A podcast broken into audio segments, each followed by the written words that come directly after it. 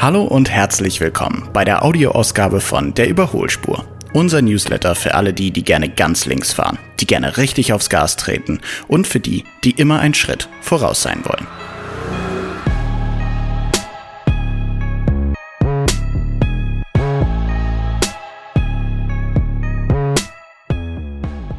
Heute steigen wir mal gleich mit einer These ein, bei der wir wissen, dass es bestimmt ein wenig Kontroverse geben wird.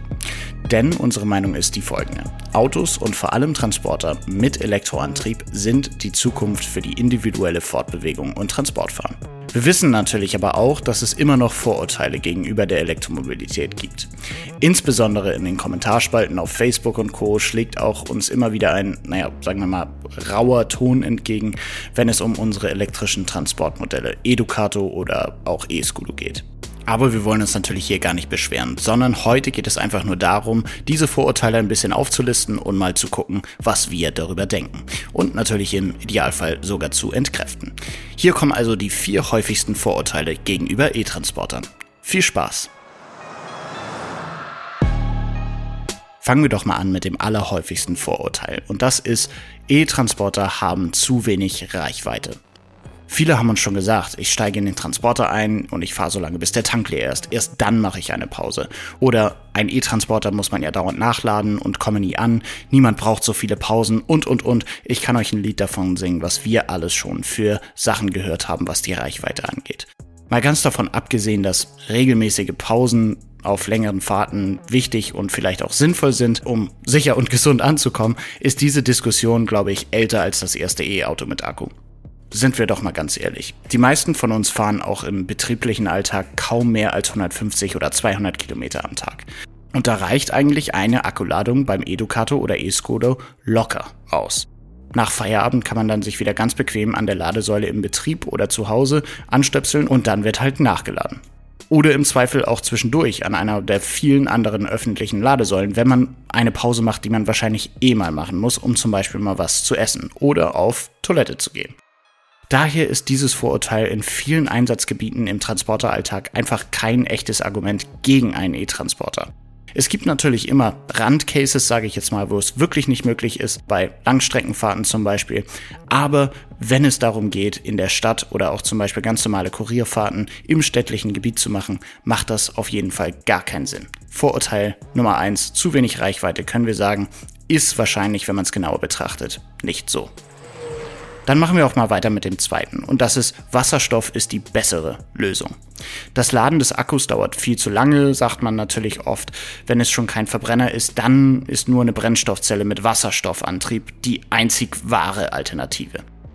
Oftmals wird Wasserstoff bzw. Brennstoffzellen als sinnvollere Antriebsvariante gepriesen. Doch beim Wasserstoffantrieb gibt es mehrere Punkte, die dagegen sprechen, dass sich Wasserstoff im Individualverkehr durchsetzen wird, geschweige denn wirklich sinnvoller ist.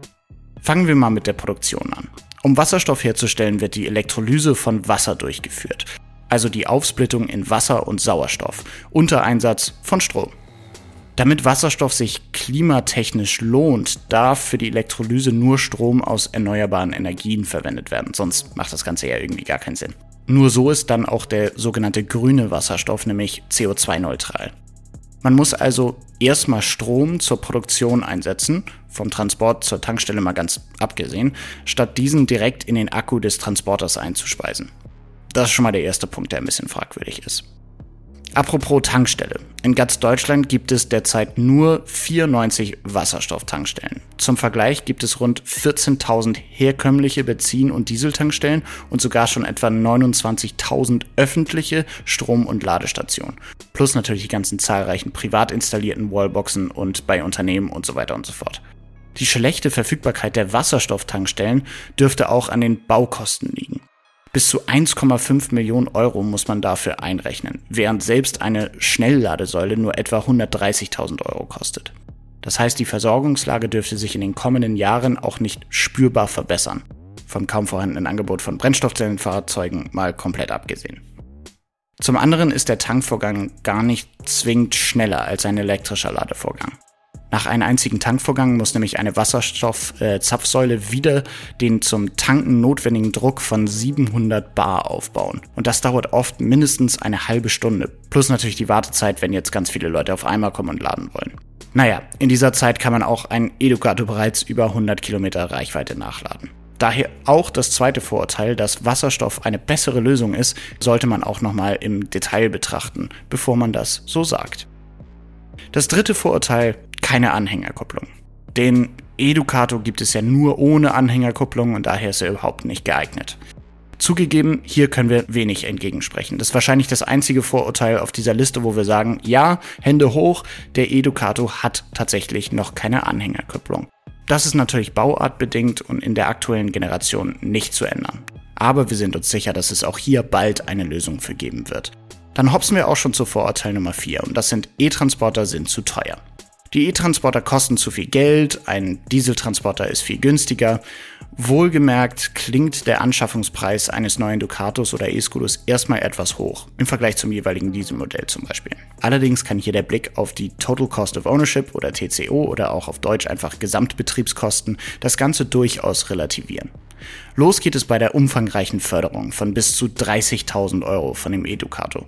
Weiter mit zehnjährigen Befreiung von Kfz-Steuer und bis hin zu deutlich gesunkenen Kosten für Wartung. Ein Elektromotor ist nun mal wartungsärmer als ein Verbrennungsmotor. Denn auch wenn die Stromkosten natürlich in den vergangenen Monaten gestiegen sind, die Kosten für fossilen Kraftstoff sind noch stärker gestiegen und werden perspektivisch in den kommenden Jahren sicherlich noch weiter steigen. Somit ist die Total Cost of Ownership beim E-Ducato auf fünf Jahre gerechnet sogar niedriger als beim Verbrenner Ducato und auch dieses Vorurteil ist nicht haltbar. So, das war's auch schon mit den vier Vorurteilen gegen E-Fahrzeuge. Noch mehr detailliertere Infos zu den Kosten eines E-Transporters kannst du übrigens in der Folge 24 unseres Überholspur-Podcasts anhören. Den habe ich euch nochmal genau gleich in den Show Notes verlinkt. Wir hoffen natürlich, dass wir einige mehr von euch von der Elektromobilität überzeugen oder zumindest dazu bringen können, euch nochmal einen E-Transporter genau anzugucken und darüber nachzudenken, ob es nicht doch für euch passt. Wenn du aber dazu noch Fragen hast, dann schreib uns gerne eine Nachricht oder kommentier direkt diese Folge auf Spotify oder Apple Podcasts. Da gehen die Sachen dann nicht verloren und wir können sie in den nächsten Folgen beantworten. Das war's auch schon mit der Überholspur für dieses Mal. Ich hoffe, ihr habt eine sichere Fahrt. Bis dann, wir sehen uns in zwei Wochen auf der Überholspur.